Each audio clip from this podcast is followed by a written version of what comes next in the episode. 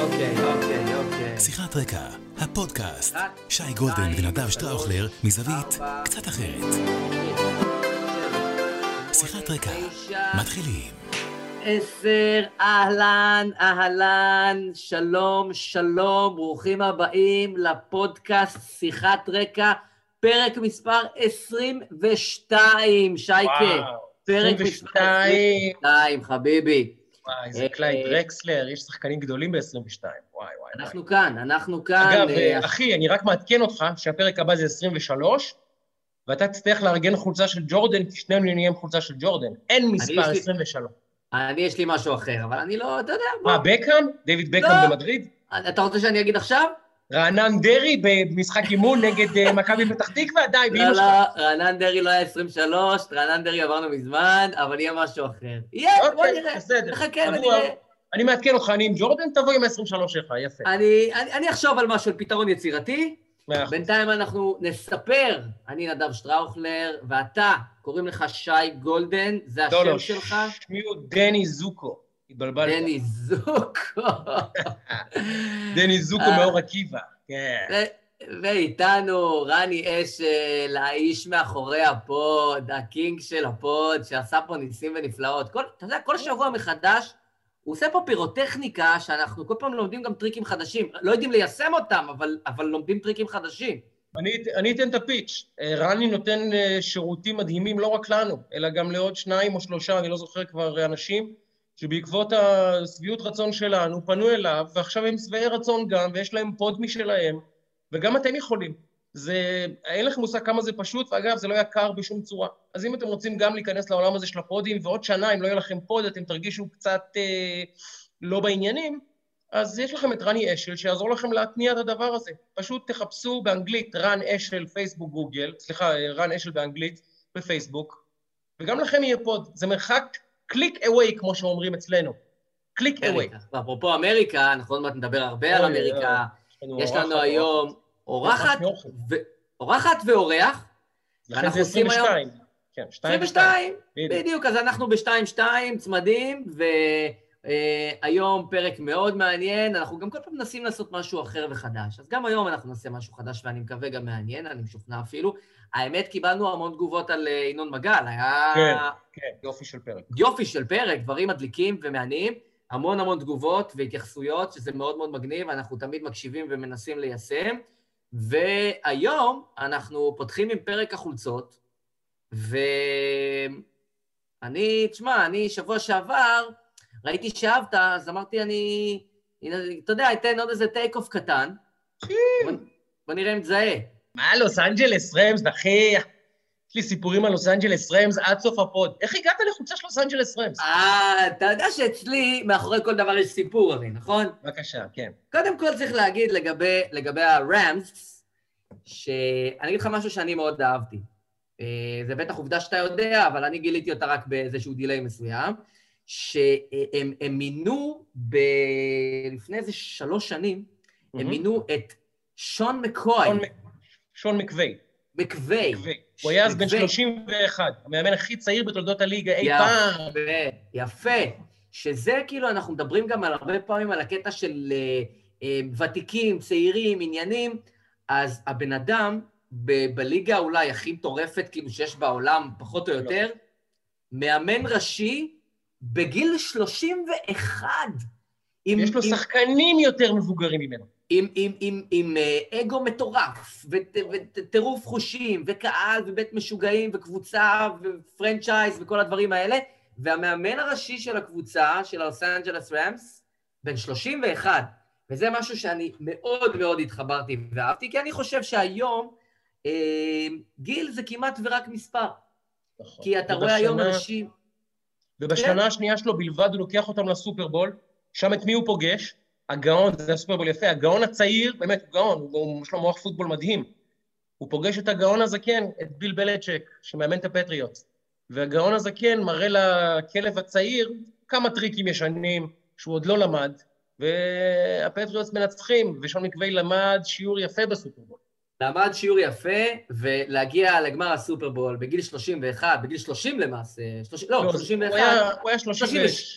שתיים. שתיים, כזה, כן, 32, מדהים, זה- 30. זה מדהים, זה זה מדהים. מטורף, אה, מטורף. גיל מאוד צעיר, ואני חושב שהיום אתה רואה בכל מיני עולמות תוכן, ברור שזה לא מתאים לכולם, ברור שזה יוצא מן הכלל וכולי, אבל אתה רואה היום מנכ"לים של החברות הכי משמעותיות כמעט במשק בגילאים צעירים, אתה רואה היום מצד שני, הכל מהכל, אני בכלל חושב שהיום, אני אומר לך, גם כאילו אני נמצא בסביבה של אנשים, אני בעצמי, אתה יודע, ינוקה, אבל אני נמצא באנשים, ב- ב- בחוגים של אנשים צעירים אפילו ממני, מאוד מאוד מאוד מוכשרים, כל אחד בתחומו, וזה מגניב, כי היום בכפר הגלובלי אתה יכול, אה, כאילו מישהו שיש לו ה hunch לדברים, ו- וחוש, ואתה יודע, vibe של דברים מסוימים, והוא זורם עליהם, וואלה, גם בגיל 32, 33, אתה יכול להגיע להיות המאמן הראשי של קבוצה של הספורט, אולי מהמטורפים ביותר, המאתגרים ביותר והתחרותיים. אתה רוצה סגירת מעגל יפה של החולצות שלך?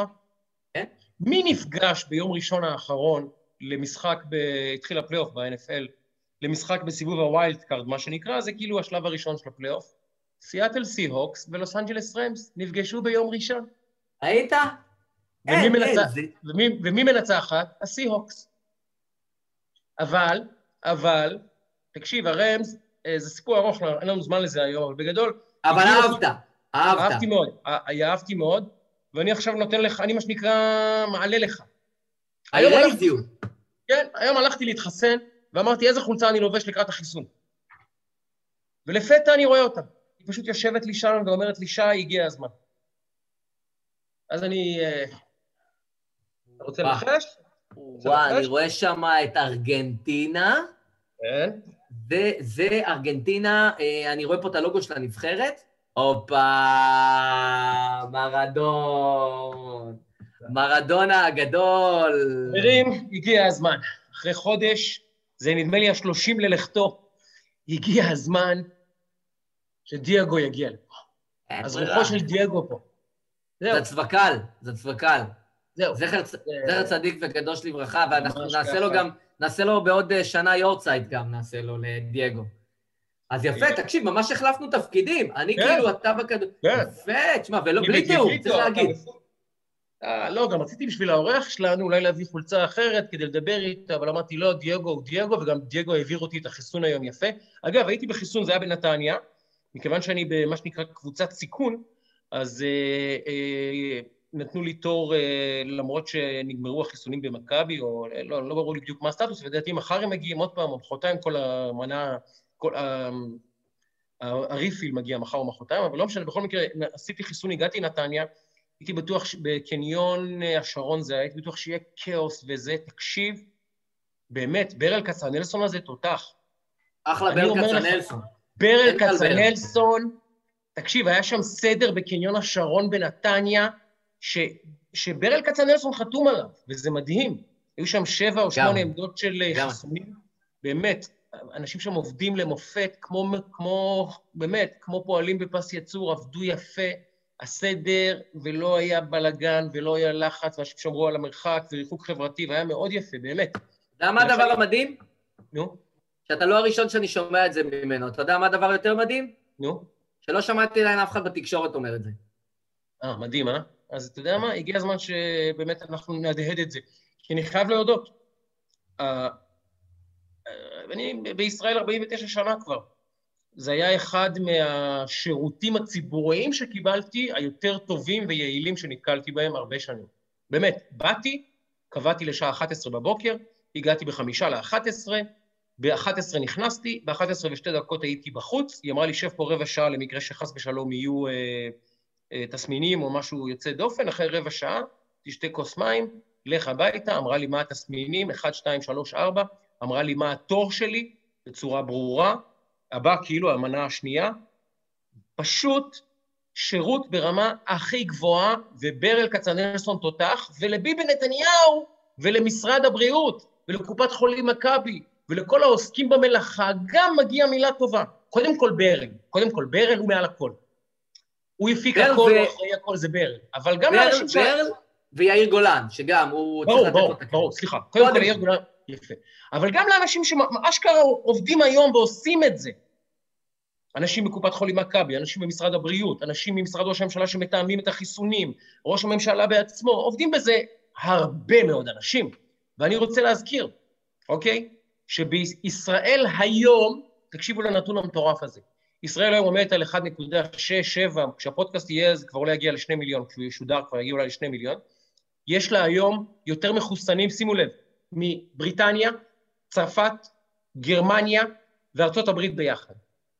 אתם יודעים? לישראל, היום.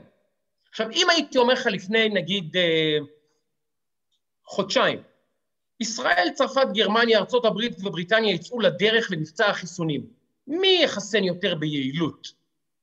איפה היית ממקם את ישראל בטבלה הזאת? אני אומר לך עכשיו בתור אה, דוקטור אה, יאיר לפיד, אני אומר לך שלא היינו מקבלים שום דבר עד אה, ינואר 2026. לא, אני אומר גם הארגון הישראלי, אנחנו תמיד, אנחנו אוהבים נורא ללכלך על עצמנו ולהגיד ברדק ישראלי, אבל תקשיב, אנחנו הצלחנו להפיק פה משהו לוגיסטי, שוב, זה ברל ויאיר גולן, זה אף אחד אחר, אבל זה ברל ויאיר גולן. לא לפי הסדר הזה אגב. אבל מישהו, אז שניהם אחראים, הפיקו פה איזשהו מבצע לוגיסטי מהמרשימים שזכורים לי פה במדינה, באמת. זה המקום, זה בדיוק המקום להגיד תודה, תודה ממש. ליאיר גולן ותודה לברל כצנלסון שהביאנו עד הלום, תודה לכם. תודה. נכון. אה, על, על הדרך להזכיר את החבר'ה בקופות החולים מכבי, לאומית, מאוחדת, אה, אה, הסתדרות כללית, ו- ו- וגם כמובן את האנשים במשרד הבריאות, ויש את ההוא שם, ב... נו, איך קוראים לו? נו, אבניהו? מה השם שלו? ההוא, נו... אבניהו.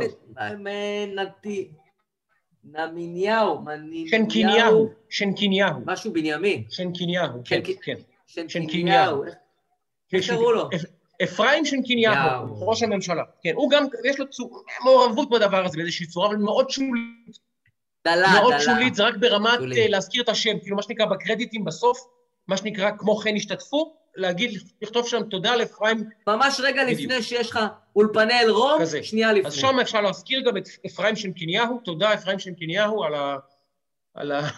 באמת מבצע לוגיסטי מטורף. אני הייתי רוצה להתחיל ברשותך, אה, כי אנחנו, באמת יש לנו הרבה נושאים, אז הייתי רוצה להתחיל דווקא עם איזשהו אה, מישהו שמבחינתי, אני כאילו חושב שמגיע לו את כל הכבוד, ומי שבתוך העניין יודע, ואני מדבר על ישראל כספי, mm-hmm. שכנראה רוב מאזיננו וצופינו לא מכירות ולא מכירים אותו.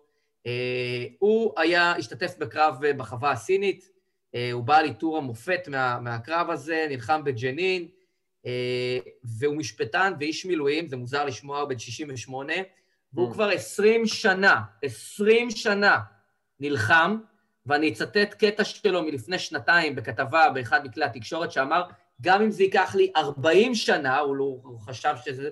אני לא, לא אעצור עד שאני אסיים את העבוד המלאכה, וזה אה, אה, ישראל כספי, שהצליח, הוא ועוד כמה חברים אה, טובים ונפלאים ומצוינים, אה, הצליחו לשנות את הפסיקה הבזויה של בג"ץ מלפני 19 שנים, שסתר את ההחלטה הקודמת של אה, איגוד התסריטאים, איגוד, אה, מה שזה היה שם, של האומנות והקולנוע, ואישר, אישר, בעצם אישר את שידור ג'נין ג'נין, את הסרט השקרי הזה, את עלילת הדם הזאת לחיילי צה"ל ולוחמי צה"ל שנפלו בקרבות, ולקח 19 שנה.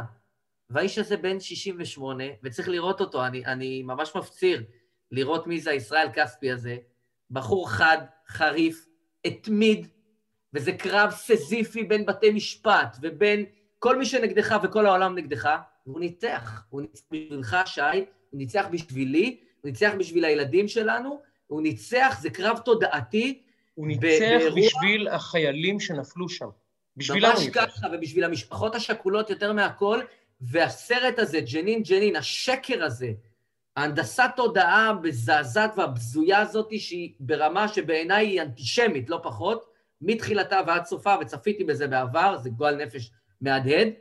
אה, והסרט הזה נאסר לשידור, והוא אגב, היה גם בכל מיני אוניברסיטאות וכל מיני מכללות, שידרו את זה, כחלק מחומרי לימוד וכחלק מכל מיני העשרה, הוא נאסר, אה, ובחרי אה, ייאלץ, אולץ למעשה, הוא עכשיו יערב והכל, אבל לשלם 175 אלף שקל לחייל מילואים, ובעצם... אני אגיד לך מה, אני אגיד לך מה מדכא. זה ניצחון, זה ניצחון חשוב, ואני חושב שהאיש הזה צריך להעלות את שמו על נס בכל מקום. יצא לי לצפות בסרט. קרוב לזמן אמת, מתי שזה לא היה, ממש די קרוב למועד ההפקה שלו, השידור שלו לראשונה. אני מודה שלא עד הסוף, כי באיזשהו שלב, ואז הייתי איש שמאל, אמרתי, אפילו בתור איש שמאל, הבעיה של הסרט הזה היא לא העובדות. העובדות משובשות, יש שם יותר חורים בעלילה, מה שנקרא, ויותר, אה, אגב, בדיקת עובדות שעושים היום לכל אדם שני, בעיקר לאנשים, אה, אתם יודעים מי, אבל אגב בדיקת עובדות, אז יש, שם אין ספור עובדות שגויות מפה עד ג'נין ממש. אבל זה לא העניין. העניין זה הנרטיב. והסיפור הזה הוא מציג נרטיב כה שקרי, כה מעוות, כה... אתה יודע, למה הדבר דומה? זה כמו הבדיחות האלה שאנחנו אומרים, אה, לא הכנסתי לו אגרוף, אלא הוא נכנס עם כל הכוח בפרצוף לתוך היד שלי. אתה מכיר את הבדיחות האלה? אז זה סרט כזה, זה סרט, שמ... ברור, ברור. זה סרט שמנסה לקחת את המציאות, מנסה לקחת את המציאות, פשוט לקחת אותה, ולגרום לנו לחשוב שאנחנו מטומטמים, שהיא לא התרחשה. בסיפור הזה בגדול זה ככה, יש צבא כובש, לא סתם צבא כובש, צבא קלגסי, שהורג ללא הבחנה ילדים אה, ונשים וחסרי ישע ומה לא, בלי שום סיבה. בלי שום סיבה הוא הורג אותם, הוא פשוט צמא דם, והוא כמובן נשלח על ידי מנהיגים צמאי דם, לאנשים שכל מה שהם רוצים זה לחיות בשקט ולעסוק בפעילות מסחרית, ולא חס ושלום, לא עסוקים בטרור, ולא בשום צורה לא בשום צורה הוציאו משם פיגועים שנהרגו בהם עשרות ישראלים בצורה אכזרית ומטורפת, בעפולה, בחדרה, מאיפה לא יצאו מג'נין לפגע בישראלים. אבל זה בסך הכל חברים שהם באמת, כמו הגמדים הקטנים בערוגות ההולנדיות, הם כאלה גמדים קטנים וחמודים שרק רוצים שמחה ואהבה, ופתאום מגיעים הקלגסים מצה"ל, ופשוט דורכים להם על הראש בלי שום סיבה, כי אנחנו אוהבים את זה, כי אנחנו סדיסטים. עכשיו, זה סרט שאפילו לאדם שאני בשעתו איש שמאל הייתי, אפילו אני אמרתי, אחי, בוא, זה לא רציני. הרי זה, זה לא הסיפור פה. זה לא הסיפור פה, אנחנו יודעים למה התחיל המבצע. היה פה גל פיגועים וגל טרור שהמדינה שלנו פשוט הייתה אדומה ברחובות כבר ממנו.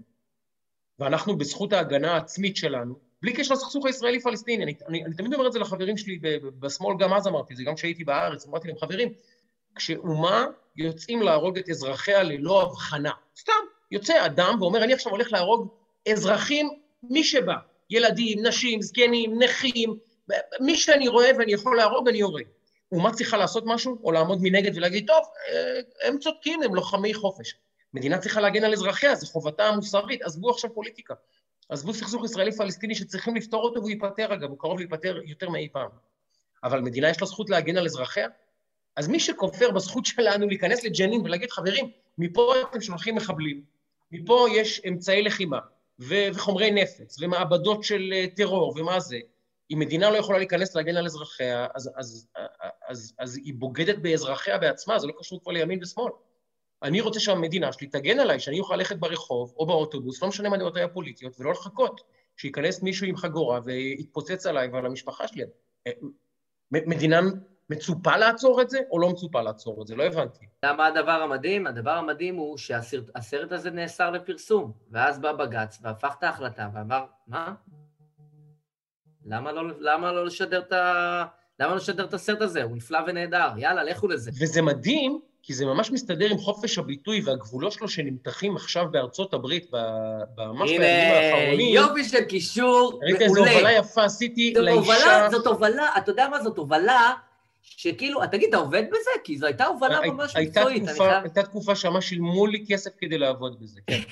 אבל אני אגיד לך ככה, ואני ארים לאישה המוכשרת הזאת, טל היינריך בניו יורק, הרחוקה, טלוש, מה שלומך? בייג'ין, בייג'ין, מה ניו יורק? בלבלת, שי.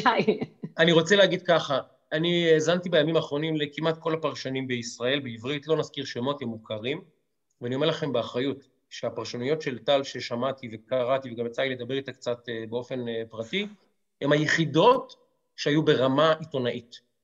לא מדבר עכשיו על צודקת, לא צודקת. היא, בפרשנות שלה, לפחות היו לה סטנדרטים עיתונאיים. יש חלק מהחברים, לא רוצה להזכיר שמות, כי אני לא מתכוון ללכלך פה על אף אחד באופן אישי, יחשבו שאני רודף אותו, אבל הפרשנות שקיבלו צופי הטלוויזיה והאינטרנט, וגולשי האינטרנט וכולי וכולי, נחשפתי כמעט לכולם, היא פרשנות מאוד לוקה בחסר של מה שהתרחש בארצות הברית. הם קיבלו, קצת בדומה לג'נין ג'נין, וזה לא, אי אפשר להשוות, אבל הם קיבלו נרטיב שונה לחלוטין מהנרטיב המלא יותר, אוקיי? לא קיבלנו את התמונה המלאה בפרשנות למה שמתחולל בארצות הברית. רוצה להוסיף לדבריך, אני פשוט קיצרתי תהליכים.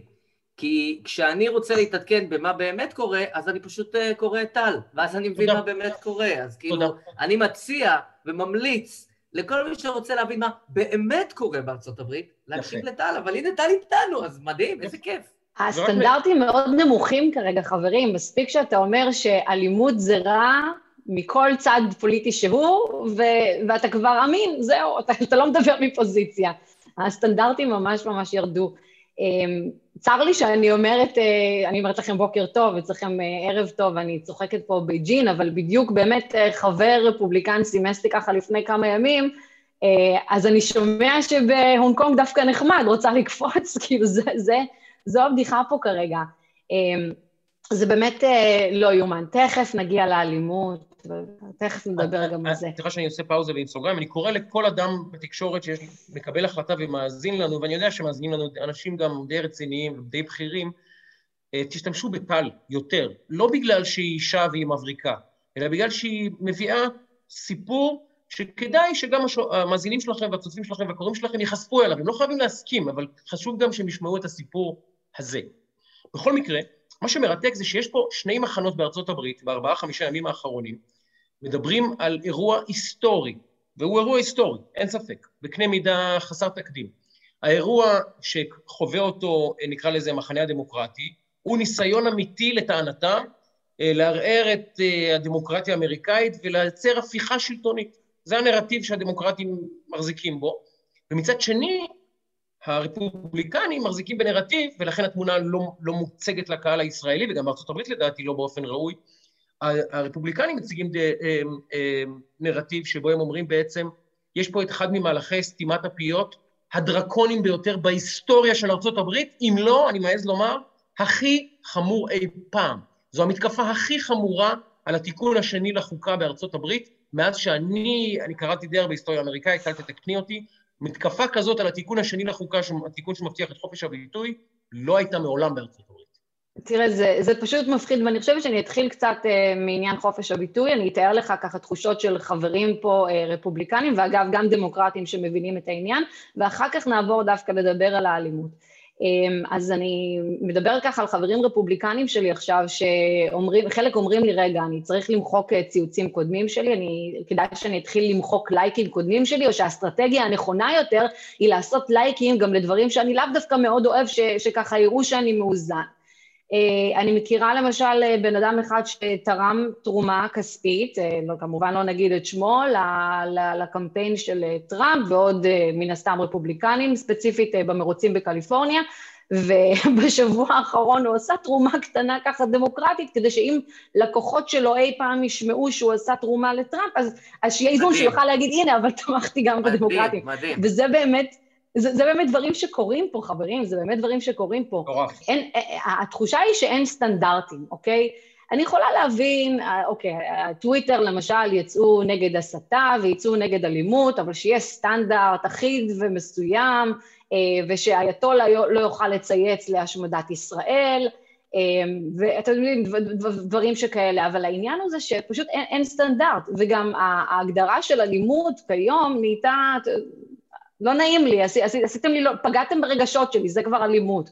כלומר, אין, אין סטנדרט אחיד, וזה גורם לאנשים הרבה יותר תסכול מאשר, אה, אתם יודעים, אה, צנזורה של טראמפ וזהו. וזה ברור לכולם שזה לא צנזורה של טראמפ וזהו, אה, זו השתקה של קולות ימין באשר הם, ולא רק ימין כבר בשלב הזה. חברים, טוויטר סגרו פודקאסט ליברלי, עמוד של פודקאסט ליברלי שיוצא נגד תרבות אה, וגם אותו כבר חיסלו. כלומר, זה... זה נהיה, זה, זה פשוט מגוחך, נוצר, נוצר כאן אל מול עינינו איזשהו אה, חדר תעודה, אה, איך אומרים, תיבת תעודה, סליחה, אקו כן, צ'מבר, צ'מבר. שהולך ו, ו, וגדל וגדל ובולע כמו איזה חור שחור, ככה, הם פשוט לא רוצים שרפובליקנים, שימנים יוכלו לתקשר אחד עם השני, כלומר, מה האנד גול, מה המטרה הסופית של כל זה? אה, זה, זה מה שרפובליקנים רבים שואלים. אז בואו שניה ניכנס לראש הדמוקרטי, אבל ננסה הפעם ממקום באמת מה שנקרא מכיל ומבין. אוקיי? בואו ננסה הפעם. להבין את הצד, כי אנחנו תמיד אומרים שלא מזינים לנרטיב הימני. בואו ננסה להז- להאזין במקום הוגן לנרטיב של הדמוקרטים ולשאול את עצמנו, האם באמת היה ניסיון חדירה אה, לגבעת הקפיטול, שתכליתו הייתה באמת לייצר איזושהי, איזושהי הפיכה שלטונית או מהלך שיפגע בחוק, בחוקה האמריקאית ובסדר של הדמוקרטיה שם בצורה אמיתית, או שזה היה באמת אירוע של חבורת, סליחה על המילים, ברברים, שפשוט נכנסו, וכתוצאה ממחדל אבטחה די רציני של מי שזה לא יהיה שאחראי על האבטחה שם, הצליחו גם. תראה, זה לא או-או, שי. יכול להיות מאוד ששני הדברים שאתה אומר באמת יתקיימו. כלומר, שיש אה, קומץ אנשים שם, אני יודעת, קומץ, הקומץ הזה יכול להיות עשרות ויכול להיות מאות. הקומץ הזה כמובן הוא לא רוב הרפובליקנים והוא לא רוב, רוב האומה האמריקאית. כלומר, אה, שהגיעו אה, לשם באמת עם המטרה, אני לא יודעת, אולי, לך תדע, לחטוף חבר קונגרס, להחזיק אותו שבוי עד שהוא ישמע את מה שיש להם להגיד, להפעיל עליהם אלימות. אני, אנחנו לא יודעים, אנחנו באמת לא יודעים, ויכול להיות שגם לא נדע. היו ביניהם חמושים, לפי הדיווחים שאת מכירה? היו ביניהם חמושים. קודם כל, הגיעו לשם עם מקלות וצינורות, מקלות של דגלים, אומרים שבסביבה נמצאו מטעני צינור. בסביבה של, ה, של הקונגרס, אה, אקדחים, כלומר רובים, נשק חם. עד כמה זה באמת, תראה, מצד שני אתה רואה את הקהל שהגיע לשם, זה לא. לא, לא כולם מיוצגים על ידי אותם אה, כמה תמונות של אה, ניאו-נאצים עם, עם סמלים נאצים, כלומר, היו שם אה, סבתות אה, עבור טראמפ ושחורים עבור טראמפ, אתה יודע, כל הארגונים האלה, והרפובליקנים של ה country club, אתה יודע, אמ, וזה לא שהיו שם רק לבנים ורק ניאו-נאצים, אה, ומן הסתם כל הקהל הזה שמע את הדברים של טראמפ, אה, דברים שהוא אמר במשך שבועות ארוכים, כלומר, מבחינת התוכן זה לא שהיה שם משהו חדש, הוא לא, הוא לא חשף איזשהו משהו חדש, הוא לא אמר איזשהו משהו חדש. אמ, המיקום שונה, סדר הגודל של הקהל שונה, זה בהחלט נכון, אבל לא היה שם משהו, כלומר, מפתיע, מה, וואו, טראמפ אמר את זה עכשיו, בואו נלך ונשרוף את הקפיטול. ברור שיש פה דיון רחב יותר לגבי uh, הסתה ואיך דברים מתפרשים, והאם uh, הוא פעל נכון כשהוא uh, טפטף כל הזמן את הנרטיב הזה שהבחירות מזויפות וש... עכשיו, אפשר לבוא בביקורת, אפשר וצריך לבוא בביקורת לטראמפ, אין ספק שהוא ככה העלה את הלהבות, זה מה שהוא עושה, כבר ארבע שנים הוא מעלה את הלהבות, אה, מצד שני, גם בצד השני יש להבות, כלומר, זה מין, אנחנו דיברנו על זה פה, על המשחק המטוטלת הזה, ש, שבעצם הולכים לקיצוניות מצד אה, אחד, אז, אז התגובה היא קיצוניות מצד אחר, ועכשיו שוב אנחנו רואים... הוא כבר הודיע שהוא לא יתייצב להשבעה, אני מניח שגם אם הוא ירצה להתייצב להשבעה, כבר לא ייתנו לו. אה, עכשיו הוא יושב עדיין בבית הלבן, כי הבנתי שהוא כבר לא בבית הלבן עכשיו, ומה הסטטוס בעצם מבחינה פיזית וחוקתית ומשפטית כרגע שלו? אם אני לא טועה, בעודנו מקליטים את השיחה כרגע, הוא כרגע הולך אה, לראות איזושהי אה, חלק של אה, החומה, הגבול בין מקסיקו, והוא דווקא כן דיבר עכשיו, ממש לפני שהוא עלה להליקופטר שלו, אם אני לא טועה, למצלמות. כמובן, אין לתומכים שלו שום דרך אחרת בערך לתקשר איתו כרגע, לשמוע את מה שיש לנשיא לומר. מדהים. זה, זה, זה בלתי נתפס. אגב, הדבר הכי מדהים, הכי מדהים, יותר מהכל, הוא, אני אספר למאזינים שלנו ולצופות שלנו ולצופים שלנו, זה, זה תמיד קודם מאזינות וצופות, כי הן החשובות לנו. אתם המאזינים, קצת פחות, אבל מאוד פחות, טיפ, המון אבל פחות. הן יותר חשובות, זה הסטנדרט. בכל מקרה, אספר לכם את הכרוניקה בקצרה. נשיא ארצות הברית מצייץ משהו בסוף האירועים, שקורא אגב להרגעת הרוחות ולהנמכת הלהבות, וקורא לכולם לחזור הביתה ולהניח כל דבר שיש להם ביד. בתגובה, הוא נחסם בפייסבוק ובאינסטוש, שזה בעצם משפחה של אותו, אה, אה, זאת אומרת, שני כלי תקשורת שנמצאים ברשותו של מרק צוקרברג, ואז הוא אומר, אוקיי, אני אלך לצייץ מהחשבון הנשיאותי הרשמי, לא הפרטי שלי, הנשיאותי הרשמי. הוא נחסם דקה לאחר מכן, אוקיי? ואז אה, מתארגנת ברשת אה, איזושהי אה, אה, התארגנות לעבור לרשת חברתית בשם פארלר. רשת חברתית פארלר, שהיא מכריזה עצמה כרשת לא מוטה, שאמורה להוות פשוט פלטפורמה ל, ל, אה, לרפובליקנים לתקשר ביניהם. רק לתקשר, כי פשוט אה, אה, אה, אה, הערוצים מתחילים להיחסם. ואז גוגל מסירה אותה ממנוע החיפוש שלה ומחנות האפליקציות, אפל מסירה אותה מחנות האפליקציות, ואמזון מבטלת לה את שירותי הענן. בעברית זה אומר, האפליקציה הומתה. בתוך האפליקציה כשהיא הומתה, היו מעל שלושה מיליון חברים. זאת אומרת, סתמו את הפה, שלוש גופי, שלושה גופי הענק הכי גדולים בתקשורת, ואולי בארצות הברית בכלל. יש שלוש חברות אה, ששוות טריליונים ביחד. זה משהו, אי אפשר להסביר בכלל את השווי של הדברים האלה. התל"ג של, התל"ג של כל אירופה ביחד הוא של פחות מאמזון, גוגל ופייסבוק. זה מספרים שאי אפשר להסביר. אז שלוש החברות הענק האלה מתאגדות כדי לסגור רשת חברתית קטנה. מה הסיבה? לא ברור. זה לא תת-טרור, זה לא בלק אינטרנט, זה לא שום דבר. זה לא דארק, איך קוראים לזה? דארק ווב קוראים לזה? זה לא דארק ווב, זה לא כלום. פשוט אנשים רוצים לעבור לשם. אז זה גם מהלך עסקי מסחרי, מסוכן, שפוגע ב... אין לי מושג איך חוק, ה... חוק ההגבלים לא, לא, לא, לא, עוד לא התערב שם בארצות הברית על הטירוף הזה, וגם ניסיון לסתום פה במסווה של, אה, שלא יתכננו את המהפכה השנייה שם. זה... תראה, מבחינת מודיעין ואבטחתית, אתה. אומר לעצמך דווקא שידברו שם, אתה יודע, אם הם. רוצים לרקום את המזימה הגדולה. כלומר, אנחנו רוצים לדעת אם... אנחנו רוצים לסכל אותם מראש. לסגור רשת חברתית שלמה, זה unheard, אני לא, לא, לא מכיר דבר אני כזה, רוצה לא להגיד לך מכיר. שאם אם היו, אם היו עובדים בכזאת יעילות בטורקיה, ארדואן לא היה היום אה, יפה. נשיא. ואם היו עובדים בכזו יעילות מול אה, אל-קאעידה וטליבן וחמאס וחיזבאללה, שמשתמשים בפלטפורמות שלהם כדי לשנע אה, פעילויות טרור בקודים וב, וגם במסרים גלויים, אז יכול להיות שהמלחמה בטרור האסלאמי הייתה יותר פשוטה, אולי. אבל אני מעדכן אותך, עלי חמינאי עדיין מחזיק חשבון טוויטר. לגדודי זעדין אל-קסאם יש חשבון טוויטר רשמי שטרם נחסם. עכשיו, לא עשיתי רשימה של כל פעילי הטרור בעולם, והרוצחים, והאנסים, והאנשים שבאמת מאיימים פה על חיינו. לא עשיתי רשימה, אבל יש מאות ואלפים, אם לא מאות אלפים כאלה ברחבי העולם. איש לא חושב לחסום אותם. אז לחסום את נשיא ארצות הברית. אה, אנשים כאילו ירדו מהפסים, הם לא מבינים מה המשמעות. אבל אתה יודע מה הדבר הכי מדהים?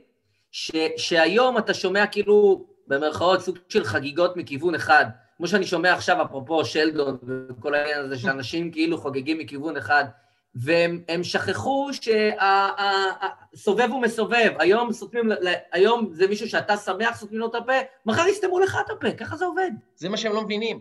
המוסר הכפול, אה, מה שבשמאל מכנים אין סימטריה, אין סימטריה, ובימין קוראים לזה מוסר כפול, אה, צועק פה לשמיים. אה, פרלר עכשיו באמת מגישה תביעה נגד, נגד אפל, נגד גוגל, אמזון, בעצם בטענה... הוגשה כבר העתירה לבית משפט עליון? תסבירי לי, זה לא יכול להיות. מה, בית משפט העליון לא, לא יגיד על חופש הביטוי? אני לא מבין מה קורה שם. תראה, זה, זה ילך ויתגלגל, צריך לעקוב אחרי זה. אי אפשר, באמת, ק- קשה מאוד לצפות לאן המלחמה הזאת הולכת, ל- ל- לאן בעצם זה עוד יידרדר. אה, כן, הם תבעו, כן, הם אומרים שבפלטפור, שבעצם הפלטפורמה כמו, כמו טוויטר, כמו פלטפור, בעצם אפליקציות אחרות, כביכול כן ממשיכות לעודד אלימות, כי מאות, מאותה, אותו חשבון של אייתולה אה, שתיארת, או חשבון של, אה, מה זה היה? הקונסוליה הסינית, או משהו כזה, השגרירות הסינית, ציוץ, ציוץ שתומך בסטריליזציה, שמסביר למה צריך לעשות סטריליזציה לנשים מוסלמיות בסין, שיכול להיות בטוויטר, כלומר, זה מטורף. הרי עיתונאים מימין מקבלים איומים על חייהם בארצות הברית כל הזמן. החשבונות האלה לא נסגרים. חשבונות שמקדמים את החשבונות האלה לא, לא נסגרים. תשאל את בן שפירו, תשאל את קנדס אורנס, כמה, כמה אה, איומים על חייהם הם מקבלים הרי מדי יום. אה, ראינו וידאוים, ש- סרטוני וידאו מהמחאה, האחרון- מהאירועי הקפיטול ומהמחאות בקיץ של אה, המונים שוברים ציוד של, של צוותי צילום. במקרה אחד זה, מה זה ראוי לגינוי וכולם מתפוצצים על זה, במקרה שני אף אחד לא, לא מתייחס לזה, תעבירו הלאה, הזעם שלהם אה, מוצדק, אפשר להבין, תרחמו. אה, קמאלה האריס, אה, סגנית הנשיא, באותן מהומות מצייצת לינק לתרומות, לגיוס כספים, לשחרור בערבות של עצורים. את מי המשטרה הרי עצרה? את האלה שישבו בחיבוק ידיים? קשה לי להאמין, וזה הרי לגיטימי. מה שהיה טוב, במרכאות כפולות בעצם, באירועי הקפיטול זה התגובה המהירה מצד הרפובליקנים, שכולם, לא יוצא מן הכלל, כלומר זה, it's a no-brainer, יוצאים ומגנים את האלימות, והקונגרס אחר כך אה, בעצם תוך כמה שעות עמד על שתי רגליים ו- וככה המשיך את התהליך. ההבטחה הייתה לקויה, זה נכון. אמ, אני שומעת פה, אני, אני לא אוהבת את תיאוריות הקונספירציה, אגב, שאנשים פה אומרים לי, אבל מה, את לא חושבת שה, שבעצם בכוונה שמו שם מעט שוטרים והם פתחו להם את הדלתות? אני אומרת, לא, קודם כל אני לא מופתעת. גם שמעתי את הטיעון שאם הם היו uh, Black Lives Matter, אז היו מביאים uh, אבטחה כבדה וגיר כבד. אני ראיתי פה אבטחה רכה מאוד בקיץ, אבטחה רכה מאוד בגבעת הקפיטול, ויודע מה, אני לא אופתע אם תהיה גם אבטחה רכה מחר. אני רואה, אני, כלומר, זו לוחמה מודרנית, זו הגנה עצמית מודרנית, זה קורה עשרים שנה באפגניסטן, זה קרה פה ברחובות ניו יורק, למה שאני אהיה מופתעת כשזה קורה בוושינגטון? אז נכון שבאותה הפגנה שטראמפ החזיק את התנ"ך, הפוך, אה, אה, ככה, זה היה משהו כמו שבוע, שמונה ימים, אם אני לא טועה, אחרי ההריגה אה, אה, של ג'ורג' פלויד, הרצח של ג'ורג' פלויד, אה, היו, הייתה הבטחה יותר כבדה. נכון, נכון, אבל אה, זה בא אחרי שבעה ימים שבמהלכם הציתו תחנות משטרה, בזזו, אנשים מתו, כלומר בערים מרכזיות בארצות הברית, אה, ו- ובעצם היה איזשהו buildup לזה, הייתה סיבה לייצר אבטחה כבדה, לדעתי הייתה גם סיבה לייצר אבטחה כבדה מההתחלה בגבעת הקפיטול, יש. אבל זה לא שהאירועים של טראמפ, אה, ההצהרות, בעצם הלכו לכיוונים אלימים שכאלה עד עכשיו. אני רוצה שתסבירי את המהלך המרתק שמתפתח בימים האלה. ננסי פלוסי מנסה לקדם באגרסיביות, לא לקדם mm-hmm. uh, סתם מהחוץ אל הפה, באגרסיביות מהלך של אימפיצ'מנט לטראמפ. היא מנסה לייצר מהלך של אימפיצ'מנט, שאגב, גם אם הוא יושלם, הוא יושלם רטרואקטיבית, כי הנשיא כבר בעוד שבעה ימים לא יישב יותר בבית הלבן. אז המטרה היא מן הסתם, הטענה שלהם זה להגן על הדמוקרטיה ולמנוע שפיכות דמים וכל מיני דברים כאלה. כן.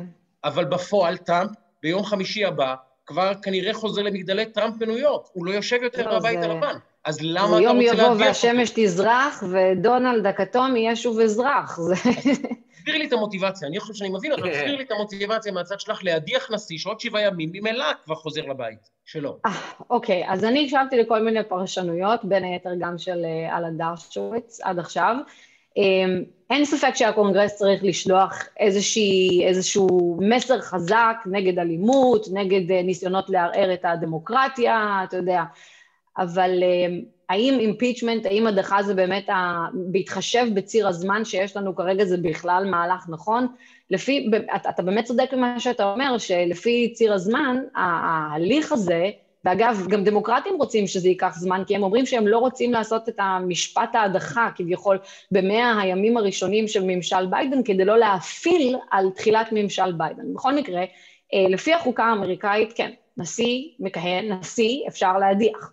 אה, נשיא לשעבר, החוקה, אם אני לא טועה, היא לא אומרת כל כך כלום לגבי זה, כלומר, וזה לא משנה, ואזרח, האם הקונגרס יכול להדיח אזרח? זה משנה אם קוראים לו שי או ברק או דונלד, כאילו, אה, אני, אני באמת לא יודעת. המטרה מאחורי זה, מן הסתם, מה שהכי חשוב להם זה לא רק לגנות את טראמפ, אלא אחד, להבטיח שהוא לא יוכל אה, לרוץ למשרה ציבורית בהמשך, שאגב, ההדחה יכול להיות לא מספיקה בהקשר הזה, אלא צריך גם הצבעה נוספת של הסנאט ספציפית על זה, אם אני לא טועה, לפי הפרשנות של אלן דרשוויץ, כלומר, הדחה בפני עצמה לא לא תהיה מספקת במקרה הזה, אמ, אבל אני לא יודעת, זו פרשנות אחת, אל תתפסו אותי במילה, אמ, ובין היתר זה כדי לקעקע את, ה, את הדונלד, כל מי שתמך בדונלד, כל מי שאי פעם לבש כובע אדום, וזה לא משנה אם כתוב עליו מגה או לא מגה, אה, בעצם כאדם עם אות קלון ודעות ש, שיש להוקיע, וזה לא משנה אם uh, תמכת בהסכם שלום במזרח התיכון, או בחסימת uh, צינור הגז מ- מרוסיה לגרמניה, או באיזה מהלך של טראמפ, כלומר, אתה בטל ומבוטל. וזה דבר מאוד מעניין, ככה גם אני מנתח את זה. אני חושב שיש פה ניסיון לשכתב את ההיסטוריה, ממש. לש... מול עינינו זה קורה. מול עינינו אתה רואה מהלך שבו הדמוקרטים משתמשים בכוח שיש להם עכשיו בסנאט וסליחה, בקונגרס, ובכלל בסיטואציה הפוליטית שנמצא, שעכשיו אנחנו נמצאים בה כולנו, כדי לשים כוכבית שחורה על כל קדנציה טראמפ, ושלדיראון עולם, גם בעוד 180 שנה, יגידו דונלד טראמפ וניקסון היו שני הנשיאים היחידים שהודחו בהיסטוריה של ארצות הברית, כדי שיהיה ברור לדיראון עולם, זה לקבור לא רק את האדם, זה לקבור גם את כל הישגיו וכל מורשתו, ויש לזה כמובן ספיחים נוספים, כמו למשל, זה בעצם מייצר דה-לגיטימציה לכל החלטה שהוא קיבל במהלך ארבע שנים האלה, ולכל, ולכל פעולה שלו. לגמרי, כולל, אגב, לגמרי. בזווית שלנו, כולל דברים שהוא העביר אה, אה, ועזר לנו לקדם. כן. יכול עכשיו לבוא מי שזה לא יהיה ויגיד, חברים, הנשיא שלכם, כל ההחלטות שלו ממילא אינן חוקיות, לכן הן voided, מה שנקרא בלשון משפטית, כלומר בטלות. יכול להיכנס יום אחד מישהו לבית הלבן, כמו ביידן, ולהגיד, חברים, הנשיא הזה הוא, אשם בפלילים, הוא הודח, הוא אשם בהסתה לאלימות, חתר נגד הדמוקרטיה, יגידו דברים קשים מאוד, ולכן כל פעולותיו רטרואקטיבית voided. אני, אני חושב שזה המהלך, אגב, לפחות חלק לא, מזה. לגמרי, לגמרי. כלומר, אתה, בוא נגיד ככה, אתה תומך בהוצאת כוחות אמריקאים מסוריה ועיראק ואפגניסטן, אז אתה תומך בטראמפ, אז, אז אתה תומך באלימות, אתה תומך בהפיכה בקפיטול, אתה נגד דמוקרטיה, זהו, צריך להשתיק אותך.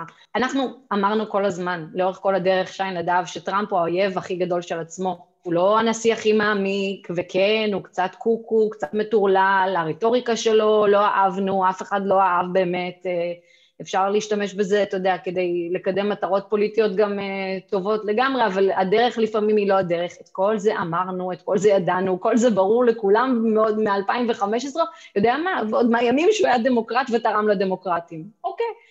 אבל אח... כמה דברים שהוא עשה, um, באמת, באמת מדהימים, זה דברים ששום נשיא, uh, רפובליקני ודמוקרט, לא היה מצליח לעשות כנראה אם, אם לא הטרלול הזה. אה, להפסיק את הרגולציה על איסור קידוחי נפט, להפוך את ארצות הברית למעצמת אנרגיה שלא תלויה באף אחד אחר, שוב, להסיר את הווטו על אה, צינור הנפט מקנדה דרך המידווסט, שזה משהו שרפובליקנים חששו לעשות. הוא uh, עצר את צינור הגז הרוסי לגרמניה, הוא לא התחיל שום מלחמה חדשה במזרח התיכון, הוא הוציא כוחות מהמזרח התיכון, הוא הוציא כוחות מגרמניה, אמר לאירופאים, אתם רוצים שנגן עליכם, תשלמו, uh, הוא הוריד מיסים, uh, לא לדבר על ההסכמים במזרח התיכון, כלומר, כל הדברים האלה, uh, ובעיקר הדבר הכי חשוב, הדבר הכי חשוב ש, שטראמפ בעצם לדעתי הכניס לפוליטיקה האמריקאית, זה קיום הבטחות, קיום הבטחות, ואם אתה מאיים, אתה uh, בעצם, uh, you follow up on your threat, אתה, אתה מבצע את האיום שלך, יש קו אדום בסוריה, אז יש קו אדום בסוריה, הוא נחצה, אנחנו עושים את מה שאמרנו שנעשה. פקיסטן לא עשתה ככה, הוריד, הורדנו את התקציב, הזהרנו אותה מראש, אבל, uh, וזה באמת מדהים. עכשיו, כל זה uh, מעיד זו תעודת עניות לנשיאים דמוקרטיים ורפובליקנים אחרים בנשיאי העבר, יותר מאשר זו תעודת עניות בעצם לטרלול כביכול של טראמפ. כלומר, אם הם כאלה נשיאותיים ורהוטים ונפלאים ואת, ולא מצליחים לעשות, ולא מצליחים לעמוד בהבטחות שלהם, ולא מצליחים לעשות רבע אה, למען אמריקה, לא מצליחים אה, לחשוף את הפרצוף של סין, אלא מפחדים מהם למשל, אה, זו תעודת עניות להם במידה מסוימת. אה, מה אני אגיד לכם על זה? שכשמסתכלים פה אה, על האירוע, כי ככה מתווכים את המציאות, זה טובים נגד רעים. Mm-hmm. אנשים לא מבינים שיש פה חצי אמריקה וחצי אמריקה, שזה כמעט 50-50, כאילו עם פער מסוים, אבל, אבל בגדול, שאנשים ש, שהרפובליקנים והדמוקרטים, פשוט אמריקה קרועה במידה מסוימת, וזה לא 90-10, וזה לא טובים ורעים, יש פה אה, אירוע מאוד מאוד עמוק ומשמעותי, ואני סקרן, לשמוע עכשיו גם את המשמעויות אחרי שבעצם ביידן ניצח בג'ורג'יה והאירוע עם הסנאט, לאן אנחנו הולכים מכאן? מה, מה צופה לנו העתיד כ, כ, בחלקת האלוהים הקטנה שלנו בתקופה הקרובה? מה, איך את רואה את הדברים? לאן הם הולכים? מה-21 בינואר בעצם. אני יכולה לתת את הפרשנות שלי, אבל אני חושבת שאני... יותר נוח לחזות לאן אמריקה הולכת. כן, כן. וזה דבר מאוד מדאיג. ביידן, בימים האחרונים, בעצם הקמפיין שלו טוען, האנשים שסביבו אומרים שהוא דווקא רוצה לא להתייחס לאירועי הקפיטול, יותר לשים את זה בעבר ולפנות כרגע, אתה יודע, לגבי דברים שמאחדים את האומה, שמאחים את הפצעים והקרעים.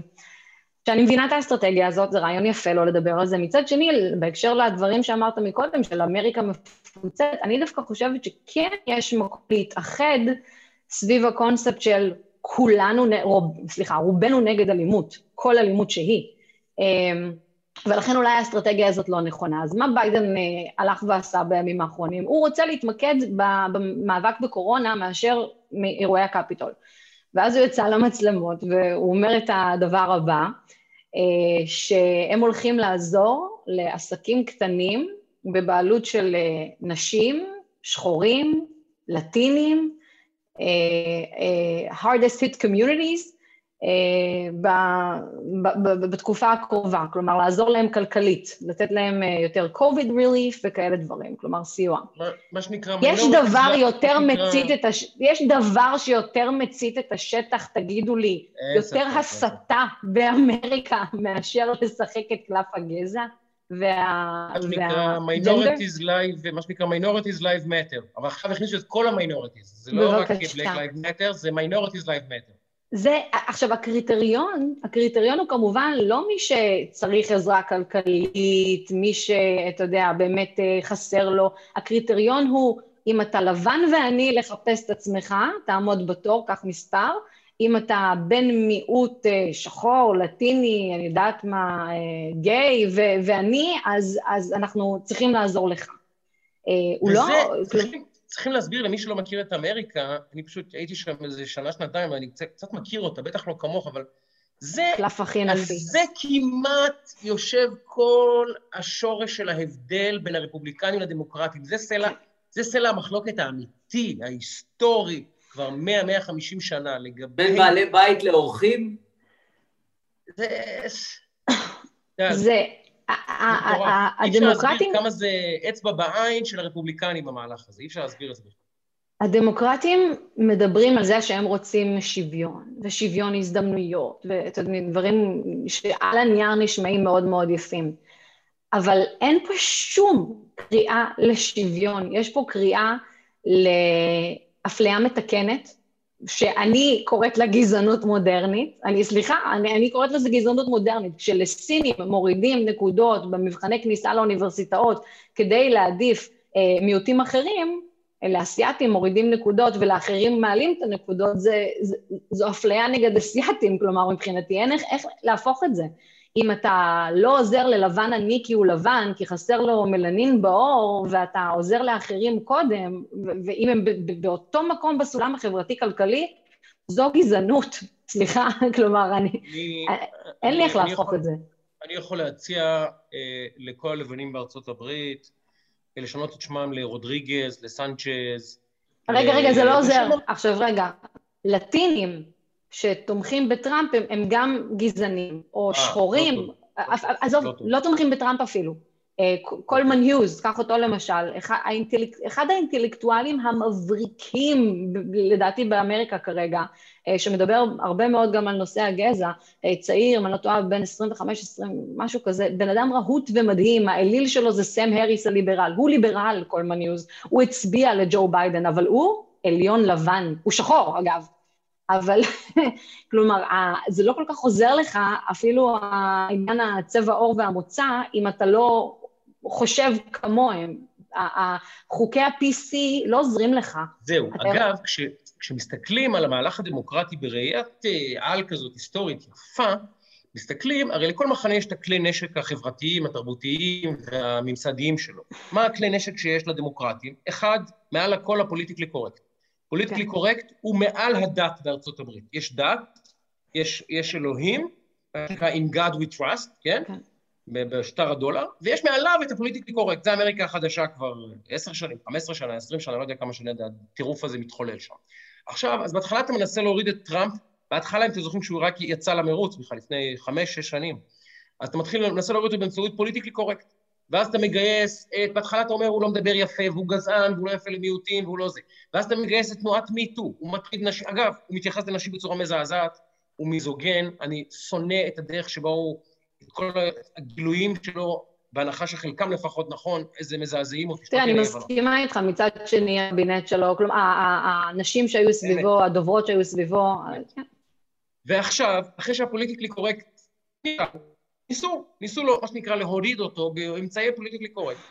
וניסו לאורך ארבע שנים לעשות impeachment ולהלביש עליו את הרוסים, ולהלביש עליו את הסינים, ולהלביש עליו את מי לא, ניסו להלביש עליו שהתערבו בבחירות, ניסו להלביש עליו את כל התיקים. לא הצליחו.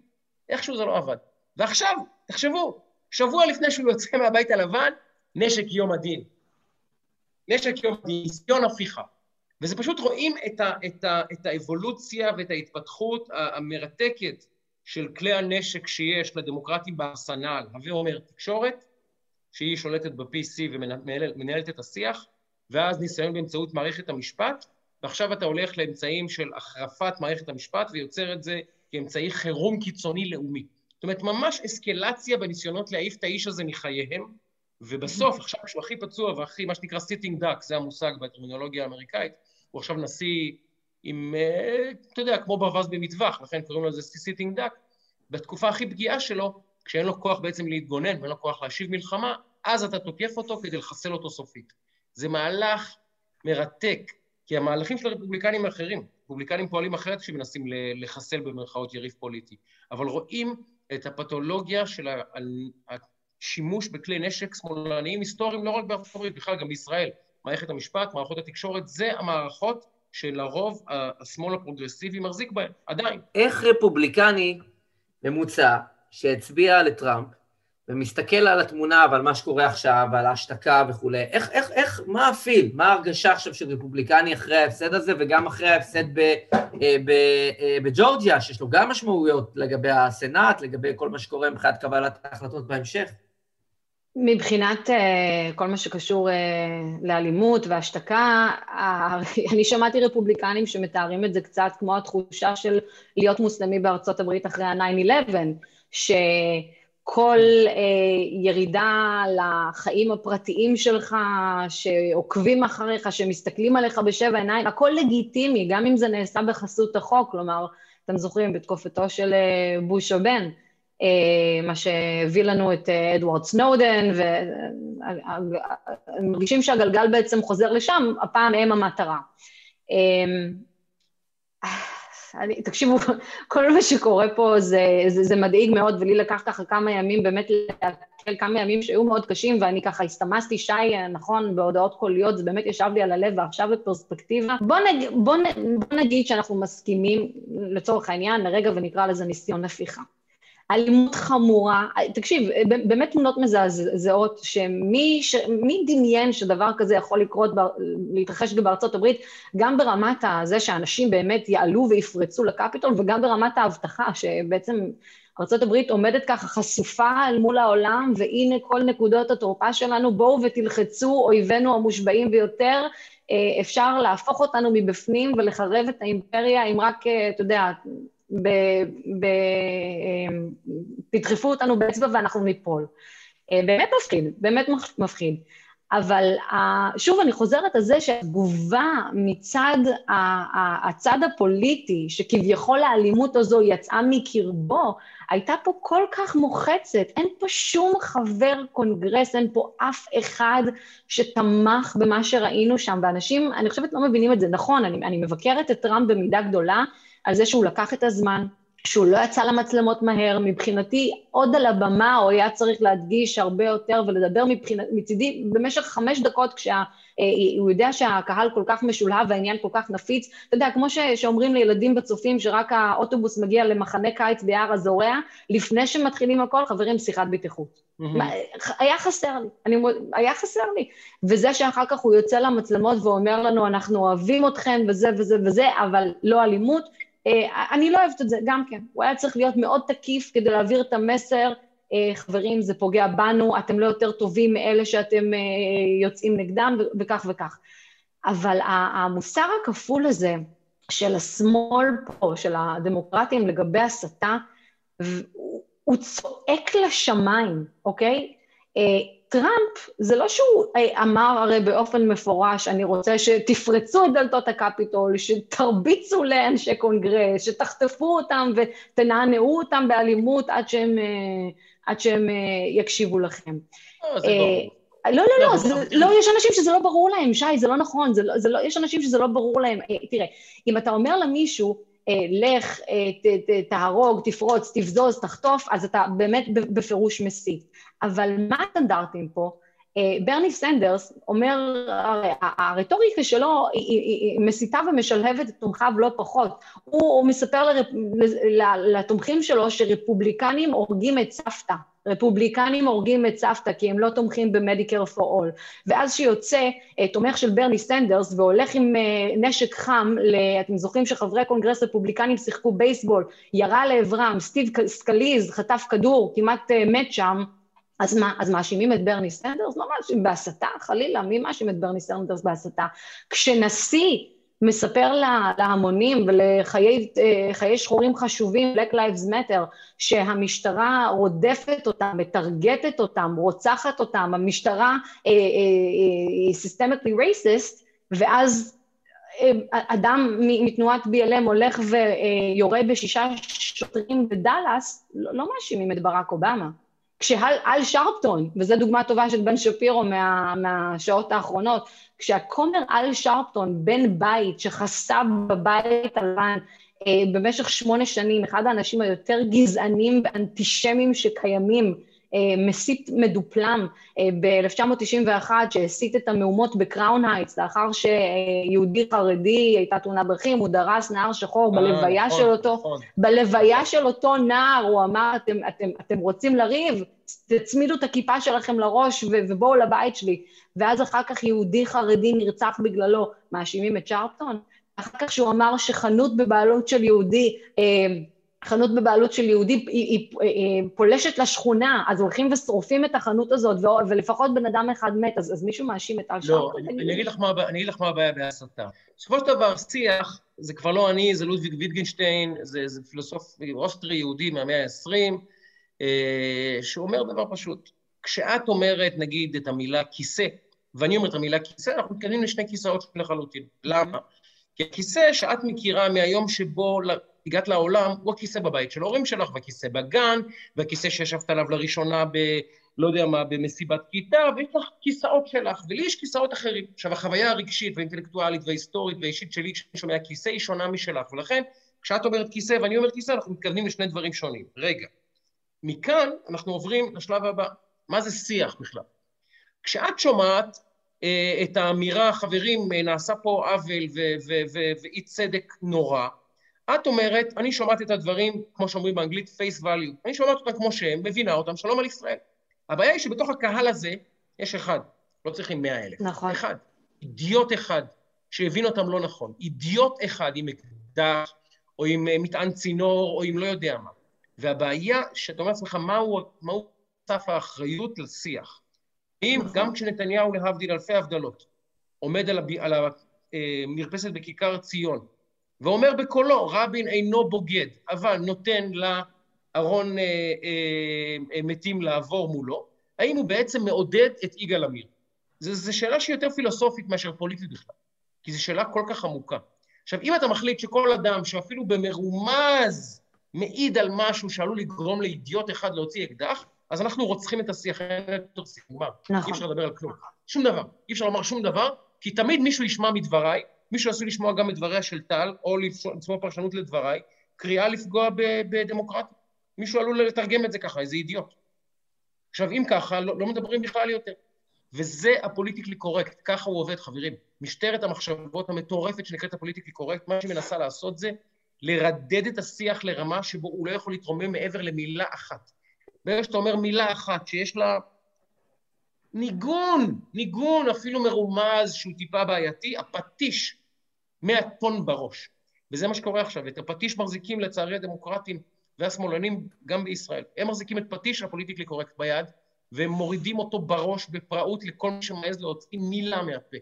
מילה שלא מתאימה להם, כשהם נאחזים בעצם בטענה שמכיוון שהשיח הוא כל כך מופשט, ואי אפשר בכלל לדייק אותו, אז כשאתה אומר לטל, טל, איזה יפה החולצה שאת לובשת, יכול להיות שמישהי תגיד, הטרדת את טל מינית עכשיו. יש מישהו שיכול להיות שישמע אותי אומר לטל, טל, אני מאוד אוהב את החולצה שלך, ויגיד, טל עכשיו הוטרדה מינית. זה מה שקורה בשיח. זהו, אז אני ויש... עכשיו, אני יותר לא אגיד לו, אני לעולם לא אגיד לטל שהחולצה שלה יפה בעיניי, כי אני יודע שיש לנו כרגע בקהל אולי אישה אחת שחושבת שעכשיו הטרדתי אותה מינית. וזה הטירוף של הפוליטיקלי קורקט. זה הטירוף, זה מה שהוא עושה. הוא פשוט... אבל הנה אמרת את זה. תגיד, אני- כן, כן. רוצה, אני רוצה לקראת, אה, אה, לפני סיום מה שנקרא, אותי אישית מאוד מסקרן, אה, מסקרן דמותה, מסקרן את דמותה של קמלה האריס. לא נשמע לי הזוי שביידן לא ישלים את הארבע נכון. שנים. אני מאחל לו בריאות ואריכות ימים, אבל אדם בגילו גם אה, יכול אה, להיכנס לכל מיני סוגים של דברים, ולא לא להיות במצב של תפקוד או יכולת לתפקוד אה, מלא, וכמובן, שוב, אני מאחל לו אה, בריאות ואריכות ימים, והכל סבבה, אבל בואו נצא מנקודת הנחה. אני, אני מעריך שזאת סגנית אה, נשיא מה, מה, מה-VP הכי, אה, הכי משמעותיות שהיו פה כנראה, כאילו שיהיו פה, מבחינת דומיננטיות, ו, ואנחנו זוכרים אה, סגני נשיאים שהיו כמעט לא רלוונטיים, סגני נשיאים שהיו טיפה יותר משפיעים. אני חושב שהיא הולכת להיות סגנית אה, נשיא מאוד מאוד דומיננטית, זאת התחושה שלי, הרגשה שלי, ומה שככה הצלחתי לקלוט אותה. ואני סקרן אה, מה, איך את רואה את הדברים, ובסוף, מה ההשפעה האמיתית. אמ, זו שאלה טובה, כי קשה מאוד לקבוע מי היא קמלה האריס. כלומר, אה, יש לה כמה, יש לה כמה פרצופים. היא, היא, היא תהיה מי שאתה רוצה שהיא תהיה. היא תהיה מי שהיא צריכה להיות באותו הרגע. אמ, אתה מבין למה. פוליטיקאית, בקיצור, במידה מסוימת. אמ, היא יכולה לקרוא לג'ו ביידן על הבמה גזען, ואחר כך אה, לחבור אליו ולהיות סגנית הנשיא שלו. היא יכולה אה, לה- להגיד שהיא מאמינה למתלוננת נגדו, ואחר כך להיות סגנית הנשיא שלו. כלומר, פתאום, זהו, היה, עבר, הלאה. אמ, אז, אז קשה מאוד, קשה מאוד, קשה מאוד לשפוט. בהקשר שלנו של ישראל, אני יודעת, נחמד, בעלה יהודי, הדליקה חנוכיה וזה.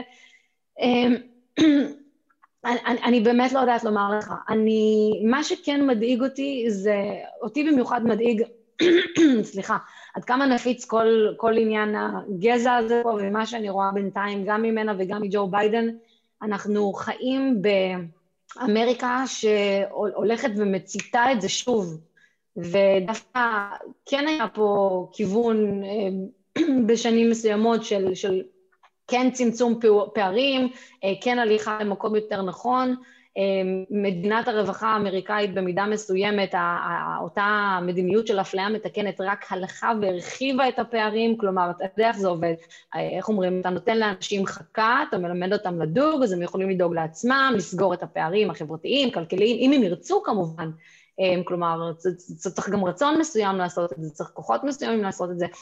אתה יכול גם לפזר על אנשים דגים, ולתת להם דגים, דגים, דגים כל היום, וככה הם ימשיכו להצביע לך, כי אתה מפתח, מפתח תלות שלהם בדגים שאתה ממשיך לחלק, ובינתיים הם לא מבינים שהדגים הזה זה בעצם הרעל, הרעל שלהם, שמשאיר, הדגים האלה זה בדיוק מה שתוקע אותם ומשאיר אותם מאחור, אז ה- כל הדברים האלה הולכים, הולכים לשחק אה, קלף מאוד מאוד חזק פה, ואני חושבת שלשם אמריקה הולכת.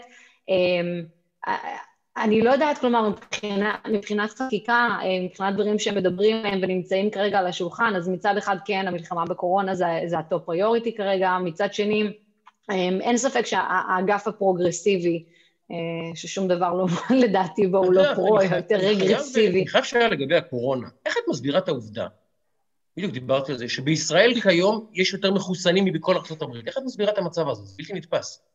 המעצמה הגדולה בעולם המערבי ומפלצת לוגיסטית שהוכיחה בעבר את יכולותיה. קודם כל, הסקפטיות פה היא הרבה יותר גדולה מבחינת מתחסנים. כלומר, אה, מושל אוהיו, למשל, אה, אמר לפני איזה שבוע, שבוע וחצי, שמבחינת האנשים שכבר יכולים להתחסן בעצם אצלו, כאלה שעובדים במוסדות אה, כמו בתי אבות או בתי חולים, אז איזה 60 אחוזים זכאים לקבלת חיסון ו- ו- ולא התחסנו. Mm. הם אומרים את זה גם בלוס אנג'לס ובטקסס, כלומר הסקפטיות פה הרבה יותר אה, גבוהה.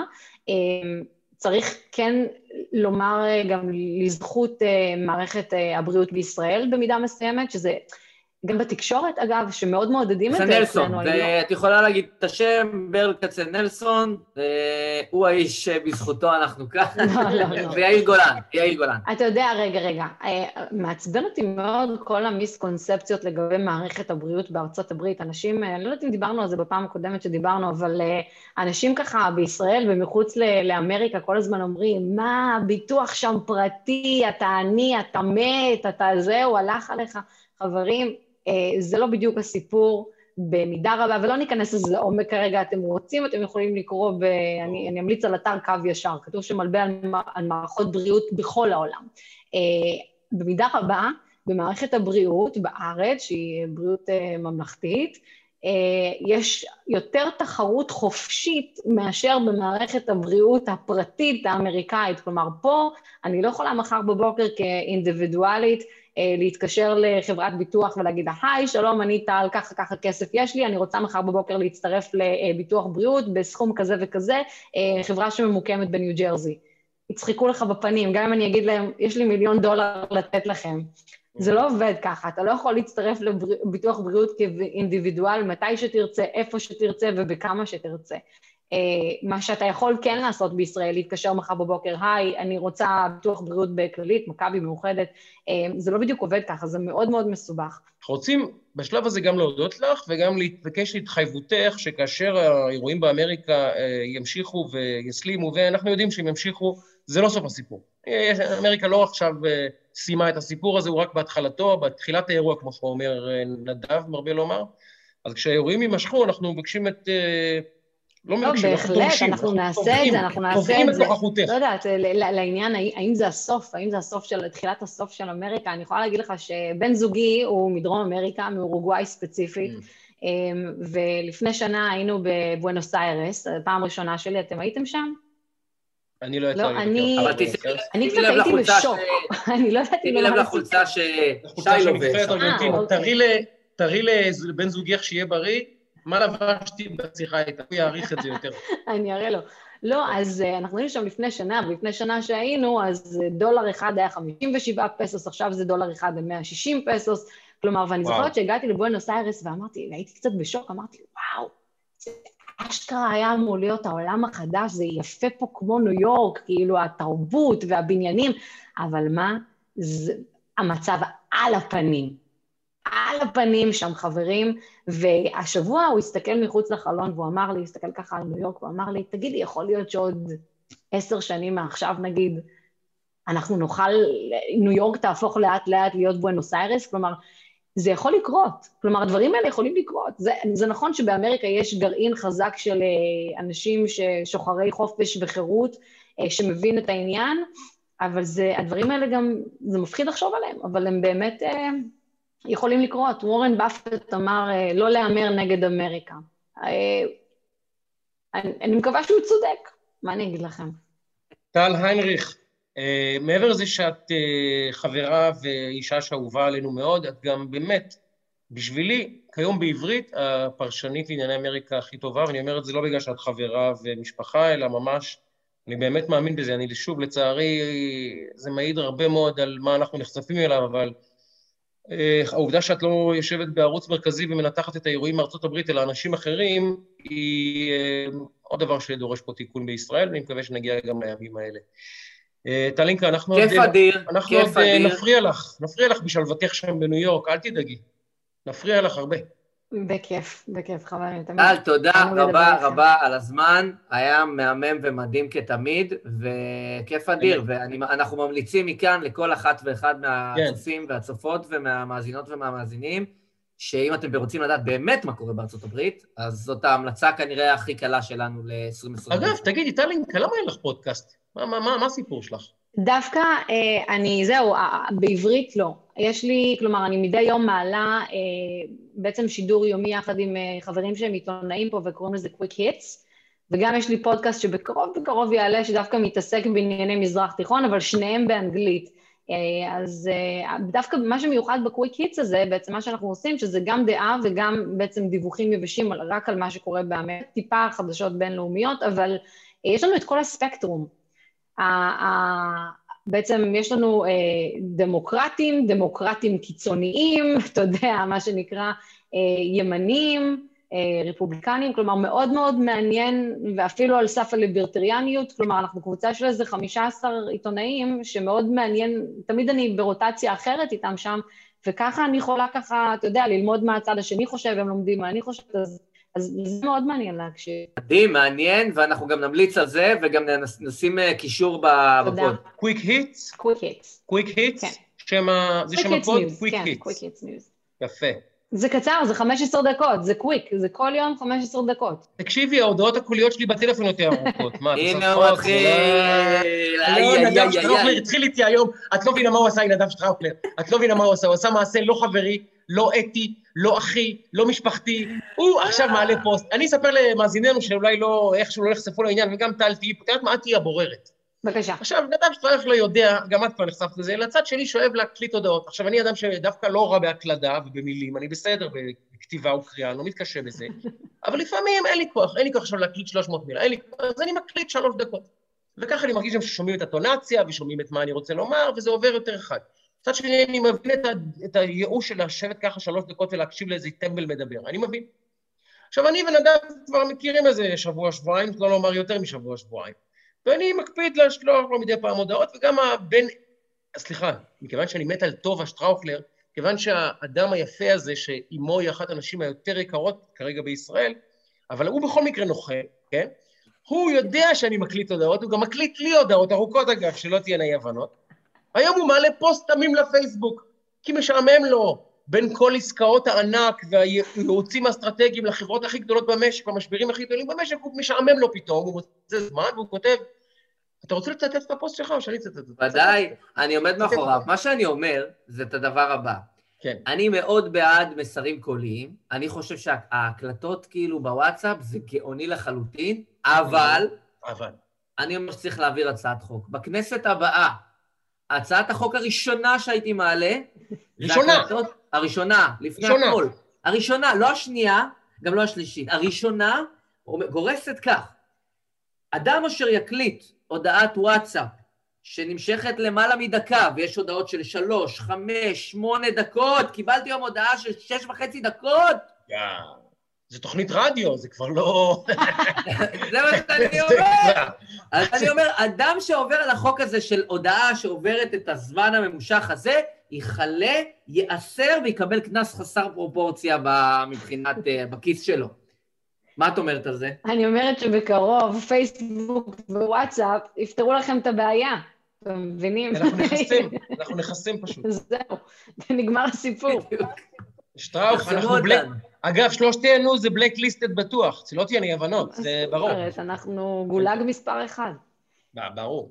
הקיצר, אז אני נוכל אז מפרסם את הפוסט הזה, ובעצם רומז לי בצורה מאוד ברורה, שייקה, לא, לא, לא. די, מספיק, לא. נערים היינו וגם זקנו, אנחנו יודעים לקרוא בין השורות. אני בכל זאת צופה. והיום אגב, והיום, והיום הוא הקליט לי הודעה של 59 שניות. מלך. כמח- כמחאה, נוכל.